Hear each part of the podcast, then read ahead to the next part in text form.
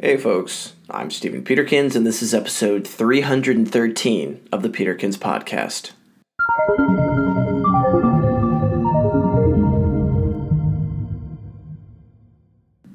Today, we're going to talk about thinking of aging as a disease. We've been told that there's only two things for certain in life death and taxes. We've accepted with absolute certainty that death is a part of life, justifying it, saying that it completes the cycle. But what if we only tell ourselves this to cope with the inevitable?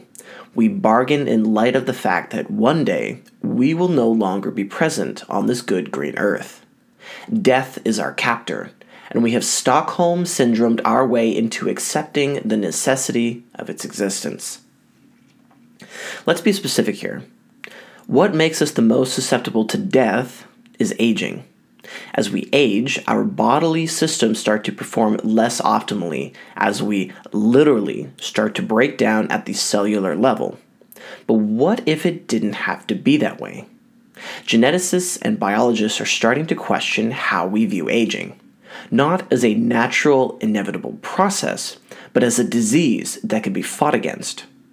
Up until recently, we didn't consider aging a medical condition only because it affects greater than 50% of the population. It is so common, it could not be labeled as a disease. Only in the last few years have we obtained knowledge of how we might fight aging and ultimately find a cure. The theory that is inspiring such optimism is called the information theory of aging.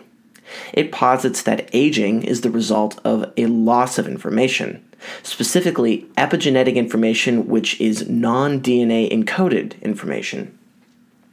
We can think of it like a DVD. Over time, the DVD becomes scratched and damaged. These scratches obscure the underlying data and cause errors during playback. We need a way to polish the disc and replace the missing information if we wish to continue using the DVD.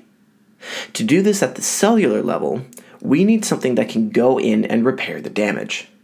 Scientists have already had some success using a family of enzymes known as sirtuins.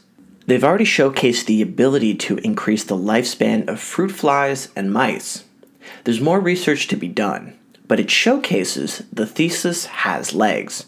Repairing damaged information means we can reverse the process of aging. Human ingenuity and research has allowed us to overcome many problems over thousands of years, and it's important for us to realize what our abilities to transform the world make us capable of, even fighting something inevitable as growing old. Thanks for listening, and I'll talk to you later.